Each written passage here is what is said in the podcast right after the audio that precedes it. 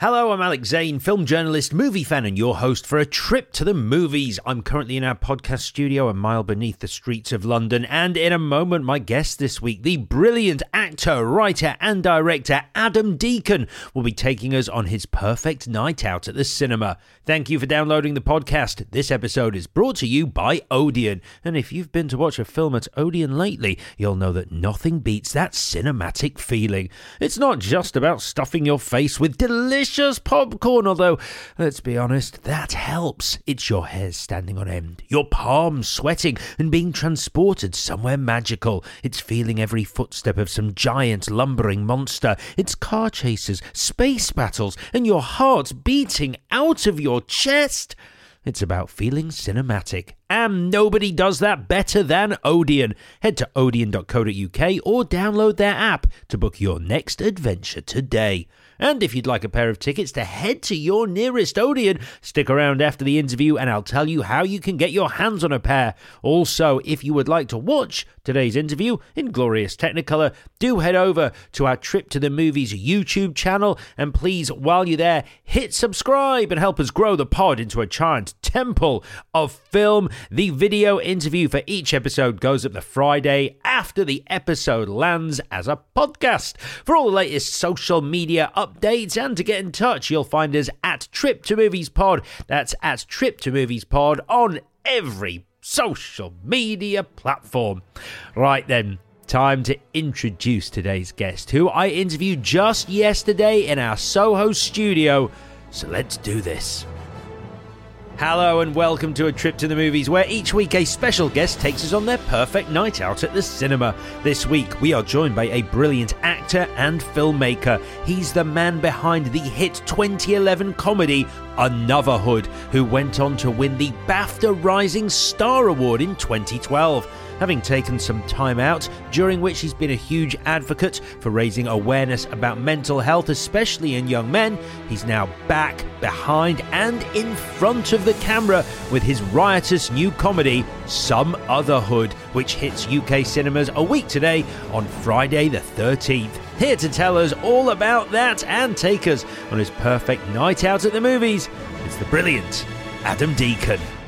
Adam, great to have you back making movies. Great to have you on the show. Great to be talking Sumotherhood. How are you? I'm really well, man. Thank you for having me. Ah, it's a pleasure. It's yeah. good to see you again. We were just chatting. It's been just over now 10 years since we saw each other. I interviewed you backstage yep. 2012 yep. when you picked up the BAFTA Rising Star Award. Yeah, a long time ago, man. When wow. you when you look back now at uh, at that night, what what mm. what are your memories of? What do you think about when you think of that night and that that win for the BAFTA Rising Star? The whole night was surreal. I just remember looking back at it and I was like, because I never thought I'd have a, a, chance really of winning that award. And I remember getting on stage and forgetting all the names I wanted to shout out because it was literally I was just so overwhelmed. Um, I think I look back at that night with mixed feelings because I think I was quite naive. Really, I felt like a lot was going to happen in my career after winning that award. I think I felt like you know, I was going to get bigger roles and my career was going to go forward. And it kind of, it was so amazing winning that award, but I guess it didn't go according to plan. And kind of, yeah, I was quite naive, I think, looking back. Mm. But it hmm. was an amazing thing. And obviously to be voted for by the public, that, that felt amazing. Yeah. And so I guess sort of as you said, like maybe things didn't go according to plan in the immediate aftermath. Mm. But but now, you know, I mean we're sitting here, we're talking yeah. about that your movie, writer, director, star first movie that you've yeah. done all that for like ten years. Yeah.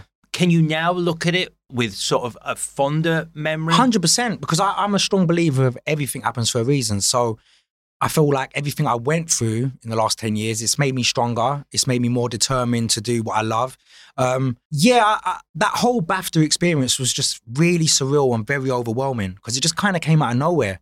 Um, I wasn't expecting it. Mm. And I just remember that love from the community, people coming up to me, telling me they like voted like 10 times on their phone. Mm. And yeah, I remember it became quite a class divide in the media at the time because mm. you were up against, you know, um, kind of people from a, a, a, totally different background. But I was really proud. I, I, really am proud of that night. I look back and I'm just really proud. I mean, it, it, it's still something that crops up every so often. You know, uh, people talk about this still. You know, uh, whether certain people are in a position where they can go into acting. Mm. Let's let's call it what it is. Perhaps they come from slightly more privileged backgrounds, so Mm. they have the, the financial means to Yeah, pursue that yeah, yeah, career. Whereas other people, you Yeah. know, I, I, Yeah. uh, like yourself, you yeah, know, come it's been a- hard. Yeah. Yeah. it's been hard to to kind of, you know, that's what for me filmmaking was always about. It was about writing my own work because there wasn't enough work for me getting made. So, yeah, you know, I think things are changing, but I think obviously a, a lot more needs to be done. But I feel like I said it in my speech at the BAFTAs. I felt like I was accepted in the industry, so that meant a lot to me. Uh, well, let, us bring it right up to date now because obviously uh, we're going to talk about Sumotherhood. Uh, how did it feel being back in the director's chair making this movie right now? I feel so blessed. Like I really do. Like it, it's been a long journey getting to this point, and I worked so hard. Not just me, but the whole team behind Sumotherhood. We worked so hard. It was kind of like an eight-year process getting to this point. So, and at one point, I thought I'd never get to direct again. I thought I'd never work again. So. I look back and I'm like, wow, how did we get to this point? You know, we, we were a small independent film. We got signed by Paramount. Um, it's it's it's yeah. I, I, I'm just really proud, and I feel so blessed to be doing what I love because I love being in this industry. I've been in this industry since I was 12 years old, and I feel like I guess Sumotherhood for me was trying to prove myself. You know, letting people know that look, I'm back. I'm cool. I feel creative. I, am back, and yeah, I, I feel really proud. I do. I mean, that's I mean, I, I, that's that's amazing. Did, did did it feel like a bit, quite a lot of pressure though? Because as Yeah, well as making yeah, a yeah, movie yeah. and going, this this movie's going to be good. Mm. It's also, I guess, for you personally, Mm. bearing in mind your journey over the Mm. last ten years, it is about that. It is Mm. sort of going, look, I, you know, I'm okay as well. Yeah, yeah, because it was. I think for me, there, there is a real stigma around mental health. And I feel like that's something I've had to deal with in the last 10 years. And I felt like the only way I could let the industry know that, look, I'm cool. You might have read things about me that might scare you. And like, but I have gone through a lot of changes. I've grown up. I've, I, I'm aware of my, how to deal with my mental health now. And yeah, I think it was just reminding people that I, I've been doing this a long time. Mm. And, and if it was up to me, I would have, I would have never have left. Do you get what I'm saying? So yeah, I feel really blessed to be doing what I love, and I feel very blessed to be given a second chance as well. Uh, well, we we're going to talk a bit more about uh, Sumotherhood, um, but uh, give us a little taste for, for those who aren't uh, Mm. fully aware of what this movie's about. I mean, I, I want to call it a kind of a modern day retelling of Romeo and Juliet with guns. Yeah. But you tell me what how you're describing it. Yeah, like so, you know, we've had we've had so much, you know, we've had Top Boy and we've had Blue Story, and they're just amazing projects. And but it's always been the kind of gritty side of things. And my thing was, look, I just want to make a comedy. I just want to have a laugh. I want to. I want to do something that hopefully hasn't really been done before. Have a comedy, but also add some drama into it, add some action into it. Um, yeah, it's, it's literally it's about two characters, Rico and Kane. Um, click clack. yeah, click clack. They get into some debt with a local bad man, and um, they have to think of different ways to come up with the money. Mm. And before you know it, they've got themselves mixed in with the the real gangs of East London. Mm. Uh, the police are looking for them. It's just a bit of a wild adventure, really. Yeah, but hopefully, we've always wanted to do something that ha- I don't think has been seen in this country. That kind of that energy, that comedy, that hopefully it's it's a, it's a, it's a little different. Yeah. It's it's great fun. And just put my mind at rest. Is that the most middle class reading of click clack you've ever heard that I just did? No, do you know what's mad? Like, because everyone's saying it. We're in the Paramount office and everyone's saying it. So I'm used to everyone just click clack. We just want everyone saying it. Yeah. It's great. I started doing it immediately after I finished the movie. Oh, wicked. Yeah, yeah. Um, so obviously, a lot of people will know uh, your work from Anuvahood. Yeah. This isn't a direct sequel. No. But it, it, would you call it a spiritual sequel in some way?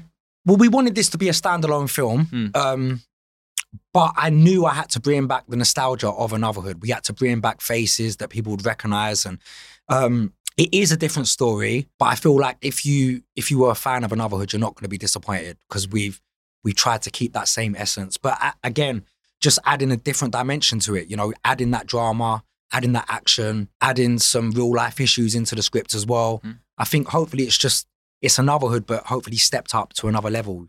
Really, yeah.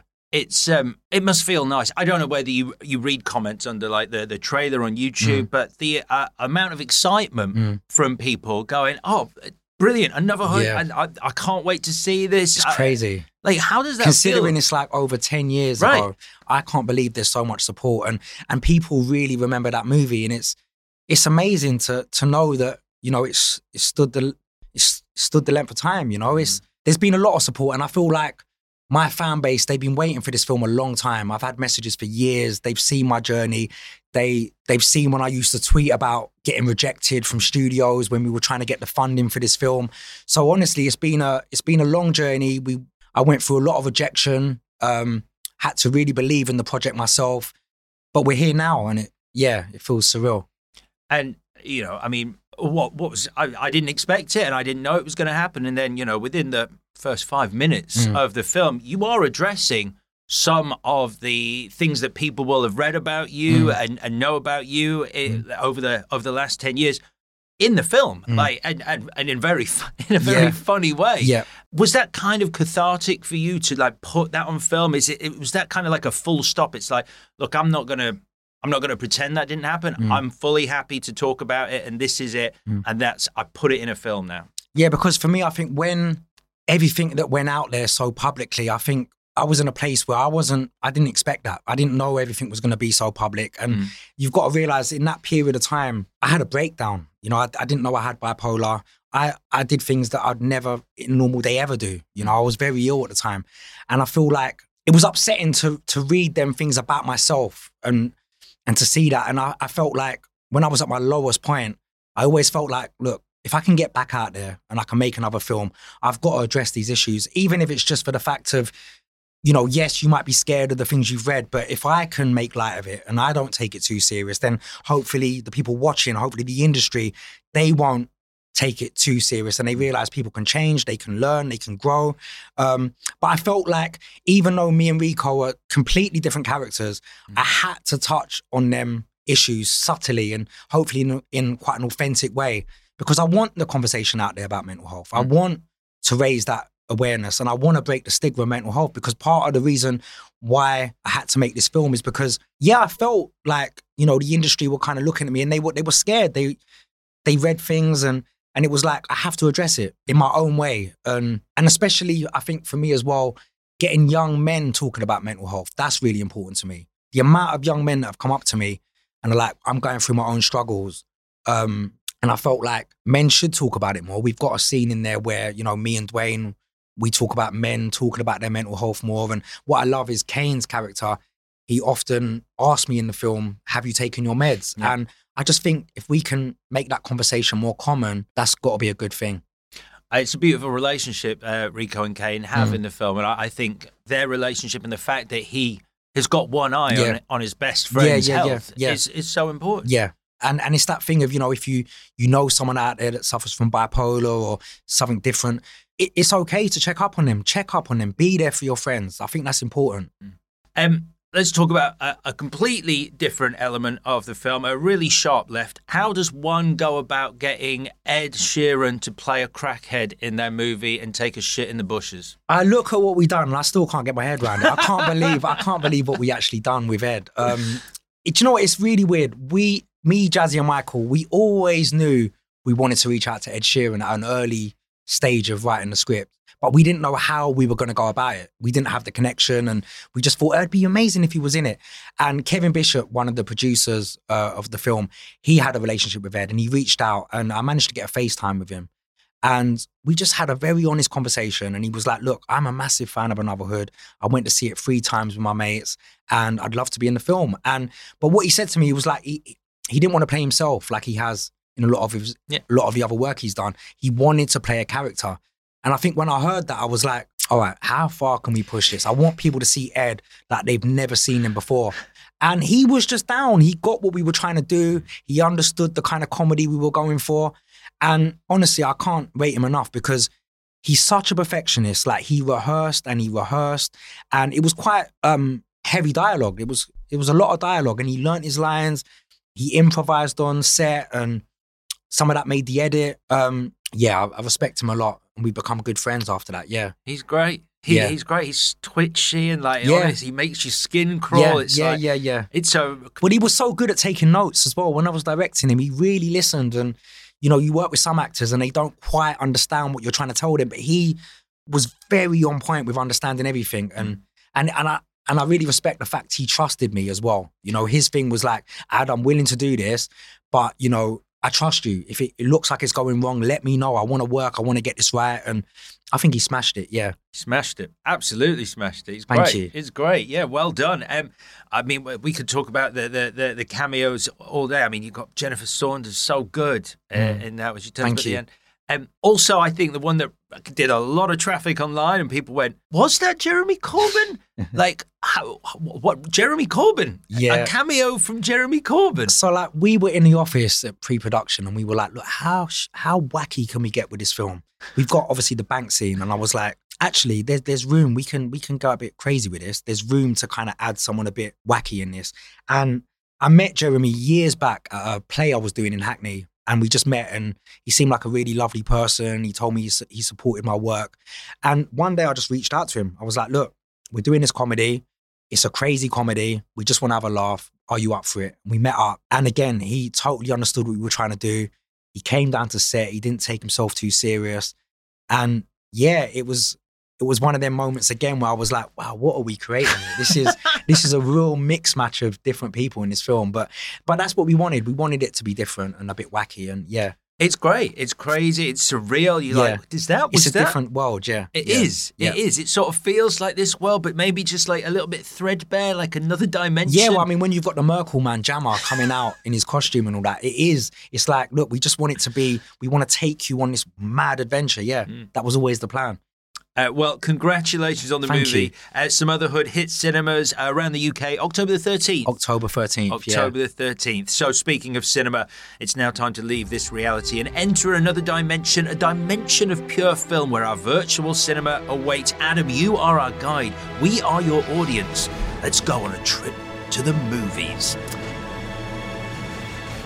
So we push open the doors to our temple of film and find ourselves in the foyer. There's an excited buzz, as there always is in the cinema foyer. The hum of anticipation. It's your perfect cinema trip, Adam. Who have you picked, living or dead, to go with you?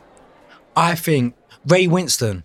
I'd love, to, yeah, I'd love to just go cinema with him and talk about films and get his take on on the British cinema. And I'm just a massive fan of his. Yeah, you ever had the chance to meet him? I've ne- I met him once on a red carpet. I think we said hello to each other, but it's really weird because I know Jamie so well Mm. and we're such good friends. But I've never really spoke to Ray in depth, and I'd I'd love that to happen at one point. Yeah.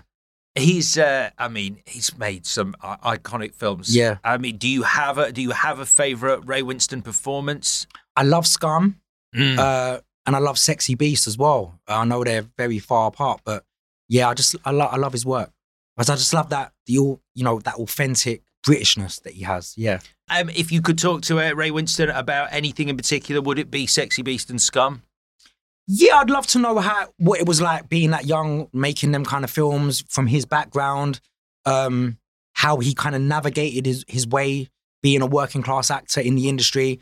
Yeah, I've always kind of looked up to him, I think, from a distance. Yeah.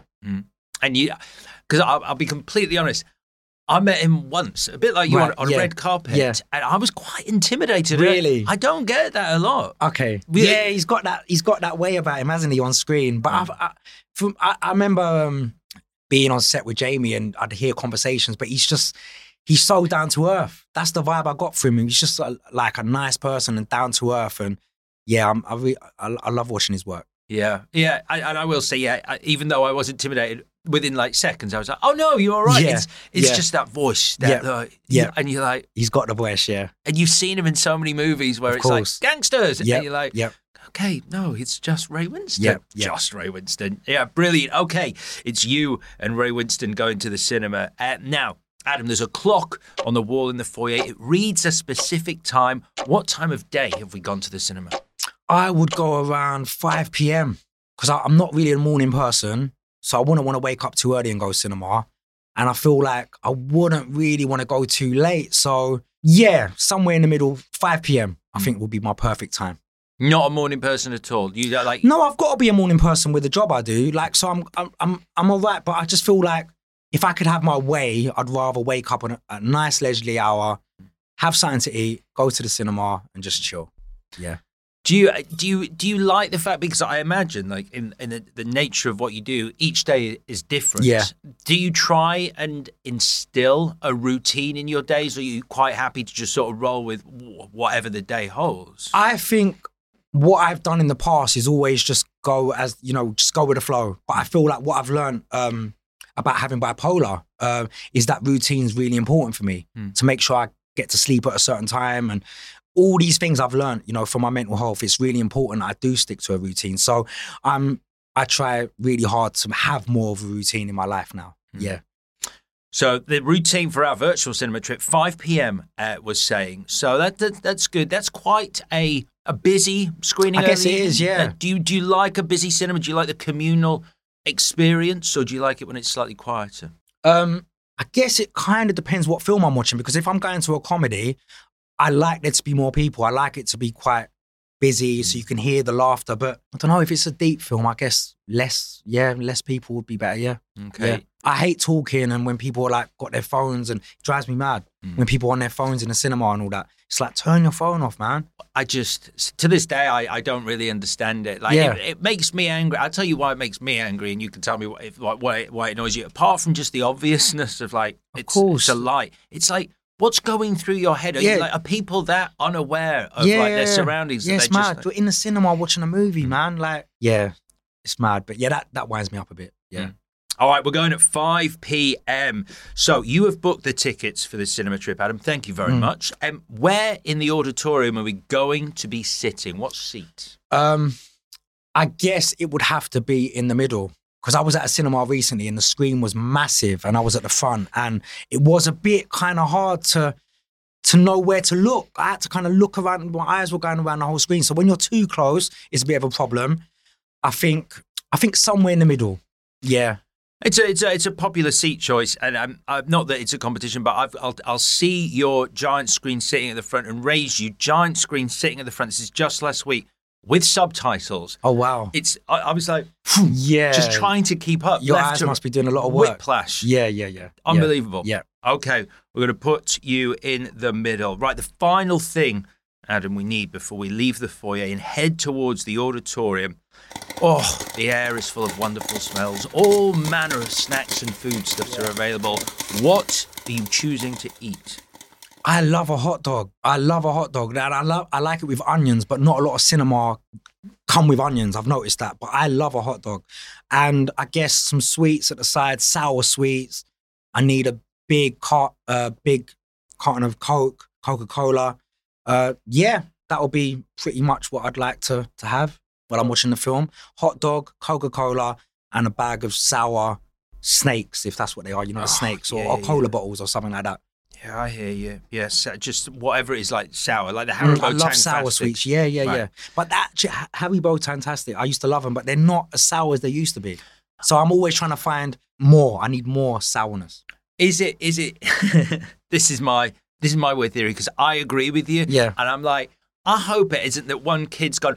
No, it's too sour. Yeah, and they've just lost the sourness. it's not right. We yeah, you want sour for being sour, so make it sour. Mm. Yeah. Do you know what I mean?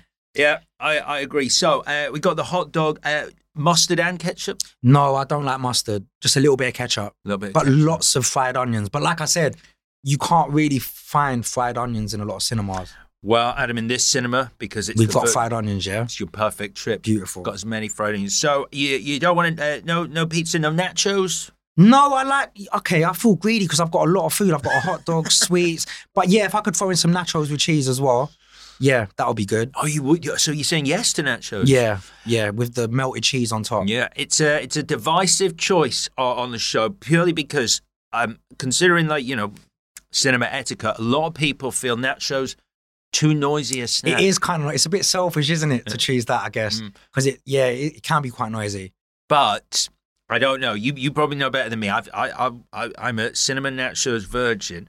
Um, apparently the the the let's call it cheese. I'm not sure if it actually qualifies Yeah, as cheese. Yeah, But whatever the cheese yeah, is, yeah, yeah. Um, apparently, it can act as a lubricant. This is what I've heard. So you don't necessarily have the crunch. You Right. ever you ever experienced this? I haven't. No, No. no, no. But yeah, I'll I'll check it out. So okay, I'll Yeah. put loads of cheese on it and see if there's a difference.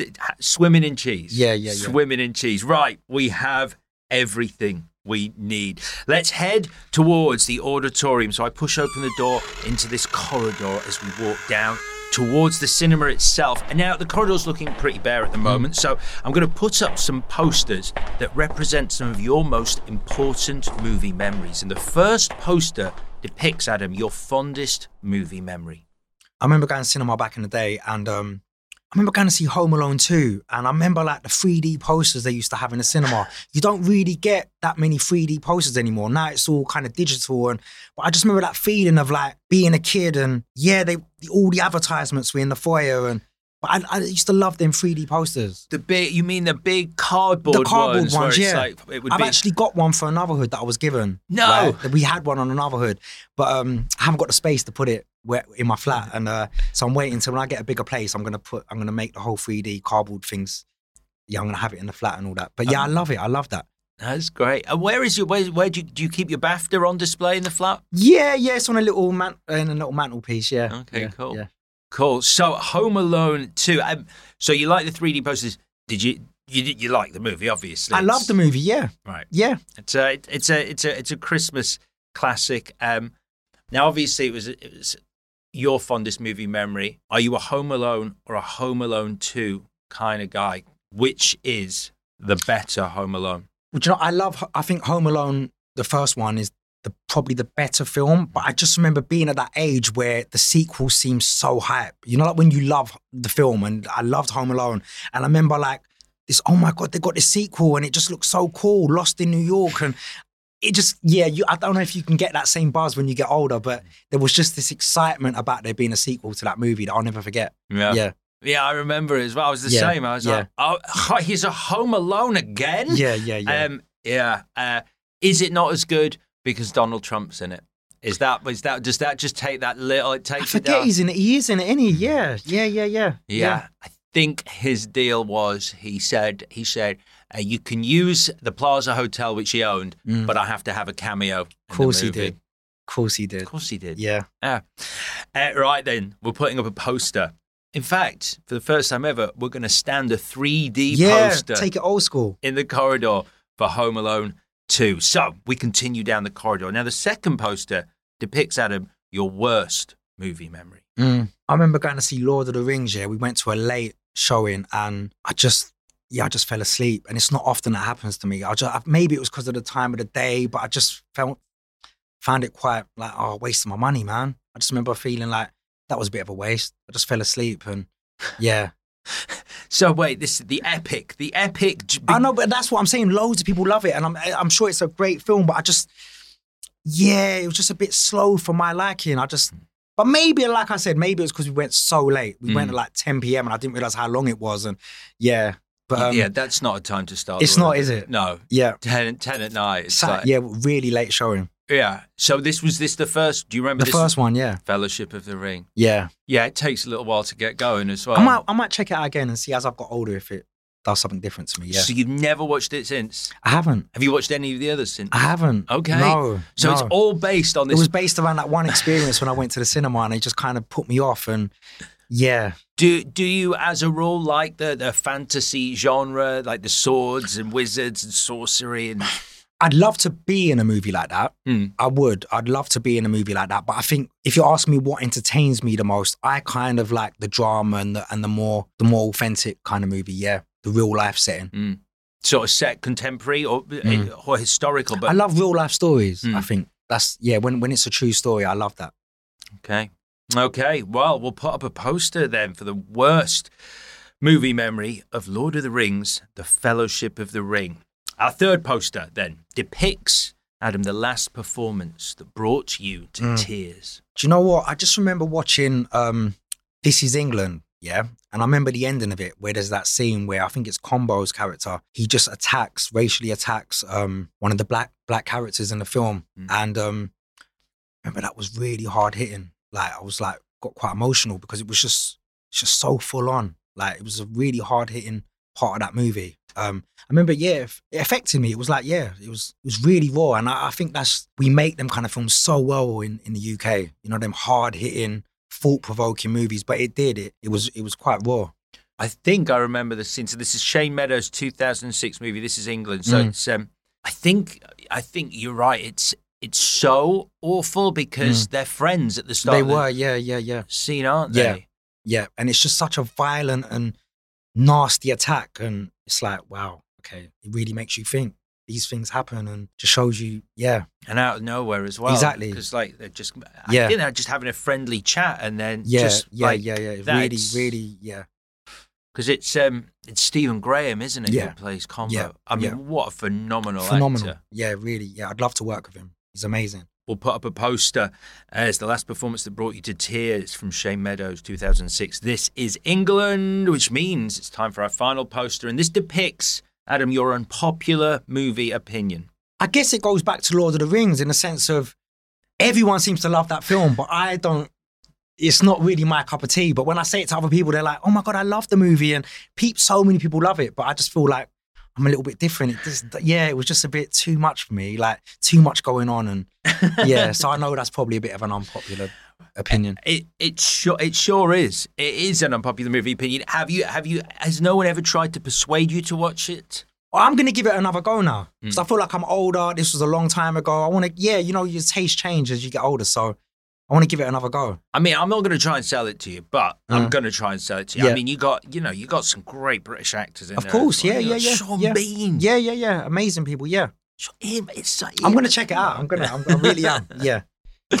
All right, but your unpopular opinion is uh, currently, Mm. as it stands at this moment in time, you do not like Lord of the Rings. Yeah, it's just not for me. Just not my cup of tea. But so many people do love it. Yeah. Yeah, you have you had have you have you had any stand up rows with any of your friends about this? Not. We haven't got to that level yet. Uh-huh. No. Okay, No. okay, good, good. They know it's off the table. They're like, just don't mention. Just don't invite Adam to the Lord of the Rings films. Yeah, they just know. I mean, I mean, what if what if all your friends hypothetically were having a big Lord of the Rings themed party? Yeah. you had to come. Oh, get down. Like, let's just party. Yeah. Right. Yeah, yeah, yeah. I'm, I'm up for that. Okay, fine. Yeah. Fine. So you would say yes if it was. because it looks incredible. Like when you know, like the way it's shot. It, it, there's so many good things about the film, but I just think, yeah, I, I think I just had a bad experience. I think that's what it is. Mm. Going to such a late showing, I think it put, put me off. But yeah, I'll, I'll do a 5 p.m. showing. Okay, good. Yeah, All right. So we'll see if that changes. we're saying there's potential in the future. There's potential. We're, yeah. we're all willing to grow. Yeah, Uh, all right. yeah. Good. Good. Well, currently, then, our final poster is for Lord of the Rings: The Fellowship of the Ring, and we've arrived at the last set of doors. Now, there is a queue of people hoping to join you and Ray Winstone Mm. in the auditorium. Do you want a busy cinema? Because only you at this stage know what movie you're playing for us at the end. So it's your call. Do you want it busy? Do you want it quiet? busy, busy. Yeah? Yeah, busy. Yeah. Yep. All right then. We're packing out this cinema. The crowd go wild. They're pouring into the auditorium. So, there's a few things we're going to play on the big screen before we get to the movie you've picked for us. And the first is the trailer for the movie you're most looking forward to seeing at the cinema. I think I've got to say Sumotherhood. I've got to because I think like I love the trailer. I didn't edit that myself, but I love what Paramount done with that trailer. I just think, yeah, you, you hit them, you hit it hard, yeah, yeah. It's So, a great I want trailer. as many people to see the Sumotherhood trailer as possible, and then go and watch the film. it's a really good trailer. So, so I, I've heard about this. So, uh, quite often, like the directors of a film, just Mm. like the trailer is is is farmed out to. That was the else. one part of the process that you know I, I didn't do myself actually. But what was amazing about working with Paramount is we we were just back and forth. You know, we just they listened to my ideas, my concepts, and and they listened to me, and I I feel like what an amazing trailer. Yeah, I, I just yeah I was really taken back when I saw that for the first time It's great, and it, it does feature one of the uh, the ex- because I feel like sorry to start. I No. feel like they didn't put too much in it. You know, I feel like you can put too much in a trailer, but this leaves so much more for people to then go and experience in the cinema. So I feel like yeah, that was that was that was good work by Paramount. Because it's it's got. I mean, you're absolutely right. It's uh, you know, it's it, it's what a trailer should be. It's, Yeah. it's a taste Yeah, that's it. of what to expect from Yeah. the movie. Um, and it, it's got some jokes in it. It's got the it's got the uh, the explosive. Uh, Yeah, yeah, yeah. that must Yeah. have been fun to shoot. That was an amazing part of the filming process. Um, just doing our own stunts and blowing up cars and it was yeah compared to Anuvahood it was just another world. It was i felt like a proper director you know you're blowing things up and you're like yes like fighting and it was amazing yeah. We had but we had such an amazing team and um we didn't have long to you know to shoot this. It was a it was a it was a low budget independent film and we tried to to really think out the box Mm. and use our time wisely on set to get the best out of what we were doing with with uh, with the uh, the, uh, the the climax to the car chase. Mm. I'm assuming you get one shot at that. one shot yeah it had to work and that was really stressful like because if that explosion didn't work on the one we, we couldn't do it again we didn't have the budget to do it again so it was like we were just all like please please please just work and it worked and literally i think there's some footage floating around where we were just all cheering and like going mad on set yeah How many? Obviously, like you say, you get you get one shot at this. How many cameras do you actually have on that in the moment? Then, just we to make had sure. we had i think we might i think we had two cameras on set at all times we always wanted to shoot with two cameras um we might have had a third camera for that for that shot It looked like you had maybe a drone camera. We did have a drone. We Right. definitely did have a drone. Um, so yeah, there were certain points within the, the movie where we we'd get the drone and we get different cameras involved, and yeah, to try and get all angles. So I mean, this I, I, I'm, I'm certainly this sounds like the biggest film like Mm. that you you've ever shot Yeah, to date. Yeah, So I mean, it's uh, like crazy with what you were talking about before. Just like you know, your first movie for a while. You know, having feeling like you really wanted to sort of this to be a calling card Mm. for like, look, I'm back. Mm. The biggest film. I mean, like literally, like it Yeah. sounds like the perfect storm of like a, quite a lot of pressure. yeah. But you know, what? I just had an amazing team, and I've got to shout out Finn Bruce, uh, my producer. His attention to detail and how hard he worked. Um, I can't thank him enough. We worked so closely together. Um, we had the same vision. We just put in the hours. But the whole team, you know, um, the guys that funded the movie, they believed in me when no one else wouldn't. Mm. Rob Williams, Barry McNichol, um, Kevin Bishop. I just had an amazing team. Jazzy, Michael. Um, I feel blessed. I couldn't have done this by myself. Yeah. Um, right, listen, we need to uh, we need to play a few more things on the screen, Adam. And the next thing we're going to play, just to warm up our audience and Ray Winstone, is the movie moment that makes you literally or metaphorically pump your fist in the air. I think there was a moment when I watched Pursuit of Happiness when Will Smith gets the job of his dreams. Ah. And I felt for him, man. Like I felt his pain and everything he went through. And it inspired me. I guess it even inspired me, you know, just with Sumotherhood to a certain point because it's that thing of just believing in yourself and just working and hustling your way through until you make it. And so when he gets that job at the end of the film, I was like, yes, yes, man, that's that's what we want. It's a, it's a, it's a tearjerker. Yeah, it well. is. Yeah, and it's a true story. That's the kind of movies I love. Mm. When it's a true story, you know this has really happened. I love that. Yeah, I, I, I, I, I agree with you. I think there's, I think there's something quite amazing about that moment that you've picked because on the one hand, within the context of the story, Mm. everything he's been through, Mm. it's amazing for him and that character. Mm. But on the other hand, there's that part of all of us. I think that it's like when something truly amazing does happen Yeah. to you. yeah, He, he, I think he says the line something like, you know, it's these moments that you know a, are true happiness. Yeah, and you yeah. kind of want to cling on to those. yeah. You do. Yeah, yeah, yeah. It's amazing. It's very, very inspiring. Right then, we're playing the moment from the end of the pursuit of happiness when Will Smith's character Chris gets the job in the city. Next, though, we're going to play on the big screen what you consider cinema's most shocking moment. I think a moment that shocked me in cinema. Um, if I'm being honest, it was probably the whole Harvey Weinstein thing. Like I was, that was like, wow, like where did that come from? Do you know what I'm saying? You hear about these things happening, and then it just kind of, I think it shocked cinema to its core. Um, yeah, it's quite a mad time in film. I think personally. I, I mean, cer- certainly, uh, you know, I think as it uh, as time goes on, we're, we're seeing more and more people who are in positions of power Yeah, with- yeah. within the film industry, both here in the UK Yeah, and in America. You know, uh, being exposed for for what they are. yeah, I mean, I think you've talked about it before, but you know, hindsight's twenty twenty, so you can always go, "Ah, that was a clue." But his reaction on Mm. your win at the well, this is it. This is it. Like my thing was like I know I said earlier, but that whole thing of being naive when I won that BAFTA because I I was so unaware of the politics in the industry and who you might upset and and yeah, someone showed me, you know, Harvey Weinstein's face when I won the BAFTA, and I was like, why does he feel like that? Why does he look so pissed off that I've won? And I, I couldn't understand it. Mm. I couldn't understand it at the time, but you know, you you read things about what he was like as a character and and what he would do in the industry, and it kind of made sense. So I think you know, it's it's amazing that it, there was justice in the end. I think, yeah. I mean, in case anyone hasn't seen uh, that moment, it's uh, it's yourself, Adam, walking walking down uh, the the aisle at Mm. the cinema. Um, Yeah. It's the was it the National Opera House they held it? It at? was, yeah, Yeah. yeah. And you're walking down, and everyone's applauding. Yeah, there was a lot of love in the room, and then it just cuts to Harvey Weinstein, and he's just looking really angry. But um, I guess I just kind of had to get my head around the fact that I guess you've just come out of nowhere. These other actors, they're very established. They work with big studios.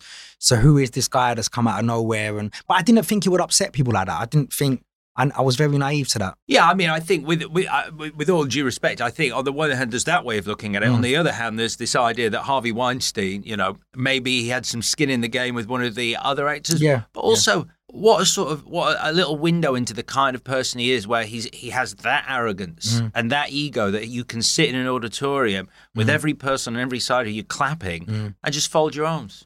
Yeah, yeah, Just yeah. sit there like yeah, that. yeah. It was, it was, it was weird seeing that. Yeah, weird moment. Yeah. Hmm. Okay, well, it's a good moment to pick for your most shocking moment in cinema. Next up, two things left to play through the Dolby Atmos speakers. First of all, we're going to play the line of dialogue that most affected you, Adam. I wouldn't say it most affected me, but I just remember watching Scarface when I was young and the line, like, say hello to my little friend. Like, I loved it, man. I got so into the movie. Like, I really did. I just got like hyped up. And it's just one of them lines that were like, yeah, it's powerful, man. I love that movie. Yeah. Yeah, it's where he kicks open the door with Yeah, the, the, yeah. the submachine Just the shot and the way it was filmed. And I just remember being quite young when I watched it and just, it, yeah, it had an effect. Yeah. Did you watch? So you watched it? it was quite a violent sort of. Yeah, I probably wasn't allowed. I must have got it somewhere, like some foot off a mate or something like that back in the day. Um, I probably weren't allowed to watch it, but I did watch it, and yeah, I was just like, "This is powerful, man! What a great actor!" Yeah, Yeah, you should make a UK kind of Scarface. There must be a historic gangster in, the, in UK history where you can sort of do epic yeah, yeah, like yeah. that. And that's what I think I want to do as well. Obviously, you know, the last two films I've done have been comedy, but I really want to take directing serious, and I love directing, and I want to work on other people's work. You know, get people's scripts, put my touch on it, put my stamp on it. Um, directing, yeah, I, I just want to do it. I, I love doing it. Yeah. of all the facets involved in making Sumotherhood. So you've obviously you wrote it uh, with your co-writers, Mm. you're starring in it, and you're directing it. Yeah. But of the of the three, just you know, if I put a gun Mm. to your head and went, which one would you want to do forever? Which is it? Is it is it directing? I, it's so hard to choose between acting and directing because I love them both, you know, equally. But I feel like I love what directing means. I love that you can put your vision out there. That you, because my attention to detail, honestly, it drives me mad sometimes. But like, I love things being perfect, and I love the the sense of your vision being out there. I love that, and and to work with actors. I think, you know, being an actor myself, to get to work with other actors, I feel like I understand actors. I feel like I know how to get the best out of them. Um, and I love the whole process. I loved making the score. I worked like seven weeks intensely on the score, me and Chad. Um, and and then there was the edit and I, I love all the process. So I definitely want to do more directing, but it's hard for me to choose. I think in an ideal world, I'd make more films where I'm acting and directing, maybe. Mm. Yeah. I, I, I love the fact having having tried to write myself. I love the fact that writing is not even in the conversation. It's like that is the one part I'll happily let someone else do, staring at a laptop screen. It's how I find that probably the the the hardest uh, in the process. Yeah, just because you've got to put a lot of time and work into that. You know, it's you got to put a lot of time into work into the whole thing. But it's just that a comedy as well. There's a lot of thought that went into this. You know, we wanted it to be one joke after another joke after another joke, one surprise after another, and yeah, a lot of time went into that script. Um, but I think I enjoyed the directing side more. Mhm. Yeah, I, I love that when when everything comes together and you've got the finished product. And I guess, especially with it being a comedy, you having written it, But then being on set as director, because so much comedy on the page, you're like, Mm. that's great. Mm. But then in the moment, for whatever reason, it just doesn't work within Yeah. the scene. So at that point, I guess as the director, you can go, you know what? Let's just try something new. Yeah, yeah, we improvised a little bit. Um, the thing is, I was quite, I am pretty much a stickler for everyone sticking to the script. It's weird because I, I always want to do a few takes where it has to be word perfect. And then once we've got them takes, then I'll do another take where we improvise a little bit more. Right. But I felt like we worked so hard on every word and the way the words flow together. Yeah, I'd be on to anyone that kind of went away from the script. But it's really, it's really bad I say that because I actually love improvisers as an actor. So, but as a director, I think completely different. Yeah. That's funny. That's funny. Well, when I'm on camera, I'm going to be improvising. Everyone else, everything on the page, not a different letter. Yep, yep, yep. Um, right then, the last thing we need to do before we announce the movie you've picked for us to watch tonight is play through the Dolby Atmos speakers what you, Adam, consider the best use of music Mm. in a movie. You were just talking about the the score. The score is other- really important. Mm. Score, the score is so important. I, like I didn't, from making my own movies, I realized how much a score can change the film. And so for me, I think I was watching Jurassic Park recently, and I think they've got an amazing score. That that tune, mm-hmm. dun-dun, it, it's really iconic, and I think that was a great piece of music. I, I always listen to scores of films now. I've become quite obsessed. I want to know every little bit of the tune and why they chose that, and I, I get a bit obsessed with it now. Yeah, because it, it could, I mean, like when you're a film fan, you, you you sort of go, "Oh, that's a great score," but you don't think about j- the impact. Of Mm. yeah, it can change the whole mood of a scene. Yeah, completely. yeah, completely. yeah. And so, as well as the score, you've got. I mean, I imagine you spent a bit of time working on the soundtrack for. yeah, the soundtrack was really important. Um, and we honestly, we were very blessed because we had a lot of support from the artists. We we wanted some really big tracks in this film, and it was hard because it, you know, we didn't have necessarily the budget to be able to afford all these tracks we wanted. But we just reached out to artists. I've got to big up Skepta. He helped us out. Um, he really supported. Um, there was a lot of love and support. It, yeah, but the music was really important, and I think we've been blessed with the music that we managed to get in Sumotherhood. I was really happy with that. It's great. It's great. And uh, while we're talking about musicians as well, uh, Lethal Bizzle, what a lot yeah, of fun he yeah, is. yeah, yeah. He's always been amazing. I love Lethal, man. He was in Anuvahood. We got him back for Sumotherhood. And I love it because he doesn't take, I think sometimes with rappers, they can take themselves very serious and they don't always want to get down on the comedy, but he understands comedy and he's very funny in real life himself. And yeah, we had, I, I- I really loved the, the moment um, when Lethal's on stage and he's performing and he's with his, with his crew and all that. And yeah, that was just for me. It was like I'm a massive fan of grime and all that, and I just felt like that captured the UK essence of that that music so well. I was really proud of that moment on in the in the rave scene and Sumotherhood. It's great. And I think one of the things that, you know, I think the minute you sort of go, you're watching a movie and you go, I don't think the people who made this have ever been to a club. Like to actually shoot an authentic yeah, club scene. that's what I wanted. It's A not easy either. authentic, like sweatbox kind of rave where everyone's just raving and just that because there is a. I've been to so many raves like that myself, and there's an energy, and I wanted to capture that. I wanted to capture that on film. And I remember being in the edit when I was thinking, oh, I've kind of left it quite long on this performance. I don't think the producers are going to let me get away with this. They're going to say it's a bit too long. But no, they they understood, and they were like, no, I get why it's that long. It needs to be that long. Yeah. Yeah, Set the scene. Definitely. Set the scene, capture the moment, Definitely. create the atmosphere. Yeah, yeah, yeah. Because you know how producers are. It's like, well, look, we just want to keep the story moving ahead. But I was like, no, we need to take a moment out and just appreciate that musical element for for a moment. Yeah. Uh, okay, well, to bring it back to the start, so through the Dolby Atmos speakers, we're playing John Williams' Jurassic Park score, Mm. and here we are, Adam. It's time to announce to Ray Winstone and this packed auditorium the movie out of all others you have picked for us to watch tonight. What are we watching, Adam?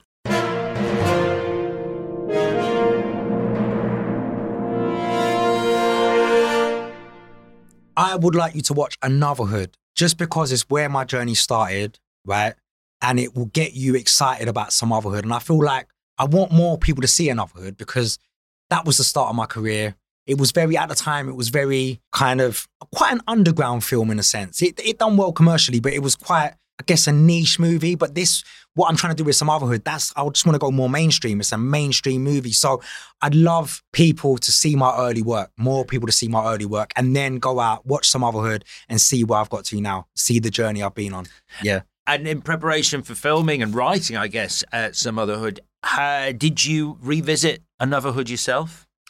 Um, I didn't re I mean, I haven't watched that film in a long time. Um, but I know it like the back of my hand. So it's like I knew what elements we wanted to take from Anuvahood, and I knew which bits I wanted to leave out and and, and kind of move on. And um, but yeah, every so often I'll go back to Anuvahood and take inspiration from it. In terms of Sumotherhood, I mean, uh, we talked about the communal cinema experience. Have you had the chance to watch your finished movie in a busy cinema yet? Not a busy cinema yet. I'm okay. waiting for. I, I really want to go to just like a busy cinema with a young audience and just see how it goes down. But I've been to a few screenings now, and I I've been I've been really amazed by the reaction. There's been a lot of laughter, and I can't. That means everything to me because that's you know you don't want to make a comedy and no one's laughing. So we've had some screenings, people have been laughing. It's been it's been really surreal listening to people's reactions. But hopefully, I'll get to go to a few cinemas and check out the people when they when they watch it. Yeah. So tell me, as as writer, director, and star, how how is that experience? Uh, first of all, before the movie starts, the the nerves of showing your finished movie to people in in a room and, and being mm. there for the journey with them. It's always nervous. It's yeah. always nervous being in a screening and kind of waiting to see if people are going to laugh, waiting to see their reaction. Um, but it was amazing. We had a we had a screening the other day, and literally the Paramount logo came up, and people were cheering. and I forget that. I guess to my audience and especially especially like a lot of the younger generation, how inspiring that might be to someone. You know, I forget that some sometimes that I think when you look at this genre where it started, it was very niche, it was very underground. Um, they always used to call it an urban movie. Whereas now, I think with Paramount's backing, when you see that logo come up at the start of the movie, I think what it says is that we've come a long way in the genre and that now it's looked upon as a mainstream movie rather than just you know, for certain people that might like it. Now we want the masses to go out and watch it. Yeah. Um, just before uh, before we, we move on, I, I realised I didn't ask you the, the, most important question. If someone hasn't seen Anuvahood, how mm. would you describe Anuvahood to someone? How would I describe Anuvahood? Well, that, that you know that was my work ten years ago. It was for the times. Um, it was set in what 2011. Um, it was just a fun way of kind of making light of the the films that came before it, all the hood films that I was a part of. Mm. Um, just just having fun with the with the urban genre, and that was my first kind of that was my first my, yeah my early work really. Um, but I feel like I feel I'd like to say we've definitely stepped up with Sumotherhood. I feel like anyone that's watching Sumotherhood, if you were a fan of Anuvahood, you're not going to be disappointed because we've got enough nostalgia and enough characters back and them little one-liners that you remember, the Frutella line and all that. We've we've hopefully put it all back there for you. So, um, but yeah, I look back and I, I look back at Anuvahood sometimes, and I'm like, oh, I wish I did did this different, and I wish that was a one a two shot rather than just a single shot. And there's, you know, you just I can't turn off my directing mind sometimes, but there's so many things I'd like to do differently. But I feel like for the budget we had back then, and I think we done what we could. Yeah, mm. I was I'm really proud of that. Anuvahood. Yeah, I'm proud of both films. So your recommendation is Thursday, the 12th of October, get out Anuvahood, rent Anuvahood, watch mm. Anuvahood. Yeah. Friday, the 13th of October. Make sure you check out Sumotherhood. Yeah. right. Yeah, definitely. Good. Hell of a double bill. I love it. Hey, Adam, that is it. The curtains have closed. The guests are milling out, smiling, chatting, and thanking you for taking them on an incredible night out at the movies. But before you go, it's time for this week's mystery question as we ask, What's in the box. Saw you with the box. What was in the box? Oh, what's in the box? Okay, so uh, you actually just started to touch on this. So this week's mystery question is: What advice have you got for someone who perhaps doesn't have access to necessarily the best equipment or facilities if they want to break into film either in front of or behind the camera? What's your advice? I think you've got to do whatever you can do. And what I mean by that is if you've got a good idea, you've got a good concept, there's always a way to, to, get it seen in some shape or form because everyone's got a mobile phone now. The quality on these phones are amazing now.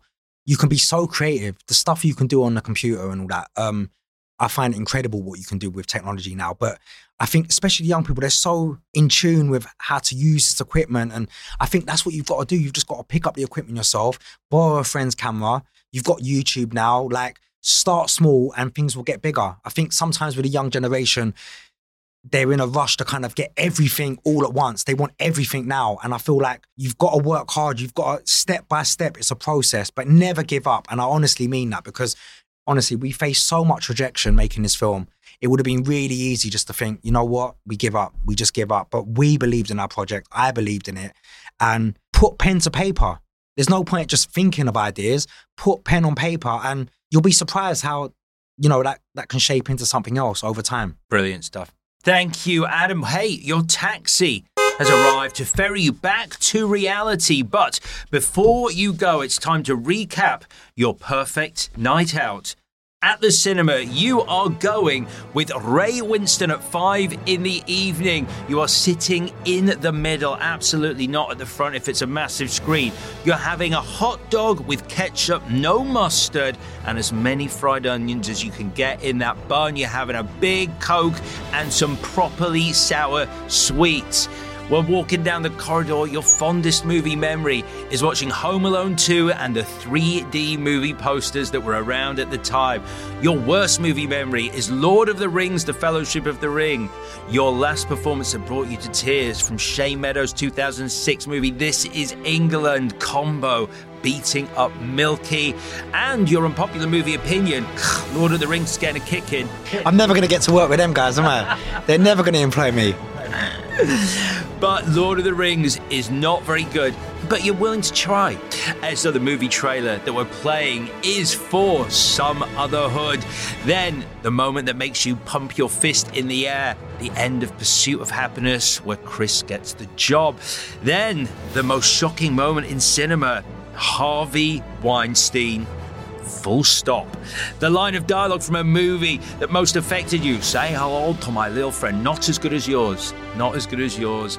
The music in a movie, the best use of music in a movie is from Jurassic Park before finally, Adam, we are watching Anuvahood before people go out and see Sumotherhood. You made that sound so cool. like, I love that. Yeah. Um, Adam, it's been an absolute pleasure. Have you had a good time? I've had an amazing time. Thank you so much for having me, man. It's been amazing, yeah. Thank you so much, and congratulations on the film. Thank you.